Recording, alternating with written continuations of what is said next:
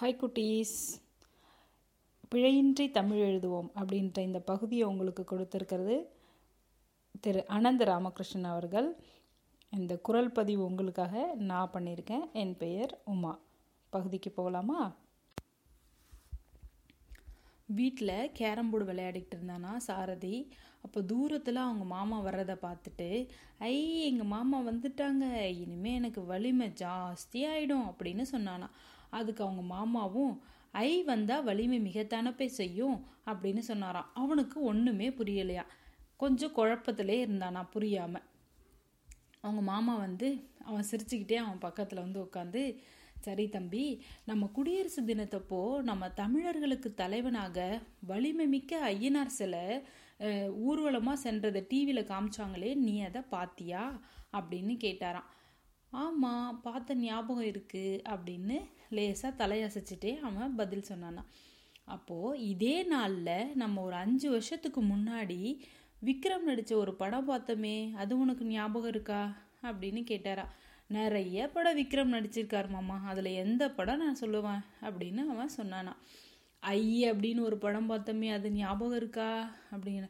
அவன் சட்டுன்னு சுதாரிச்சுட்டு ஆமாம் ஆமாம் மாமா ஐ அப்படின்ற ஒரு படம் எனக்கு நல்லா ஞாபகம் இருக்குது அப்படின்னு சொல்லானா வெரி குட் அப்படி சொல்லிட்டு என்ன மாமா ஐயை வச்சு ஏதாச்சும் இலக்கணம் சொல்லித்தர போகிறீங்களா அப்படின்னு கேட்டு சிரிச்சுக்கிட்டே கேட்டுட்டு இருந்தானா.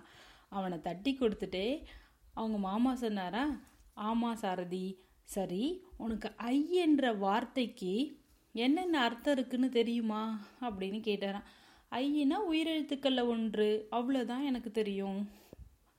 பன்னெண்டு உயிரெழுத்துக்கள் இருக்குல்ல அதில் ஒன்று தான் ஐ அப்படின்னு அவன் பதில் சொன்னானான் அது மட்டும் இல்லாமல் ஐ என்ற எழுத்துக்கு வியப்பு அப்படின்னு ஒரு பொருள் இருக்குது தலைவன் அப்படின்ற பொருள் இருக்குது அழகு அப்படின்ற ஒரு பொருள் இருக்குதுன்னு அவங்க மாமா சொன்னாங்களாம். ஓ அப்படியா மாமா?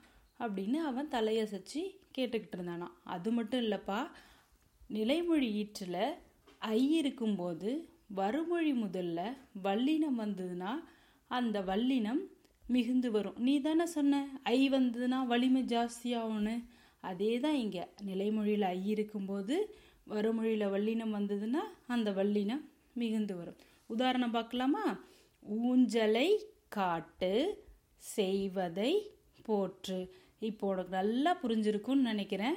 நிலைமொழியில் ஐ இருந்ததுன்னா வறுமொழி முதல்ல வரக்கூடிய வல்லினம் மிகுந்து வரும் ஓகே குட்டீஸ். இந்த முறை ஐ வந்தால் வலிமிகும் அப்படின்ற ஒரு சின்ன இலக்கணத்தை நம்ம கற்றுக்கிட்டோம் மீண்டும் அடுத்த பகுதியில் சந்திப்போம். பாய்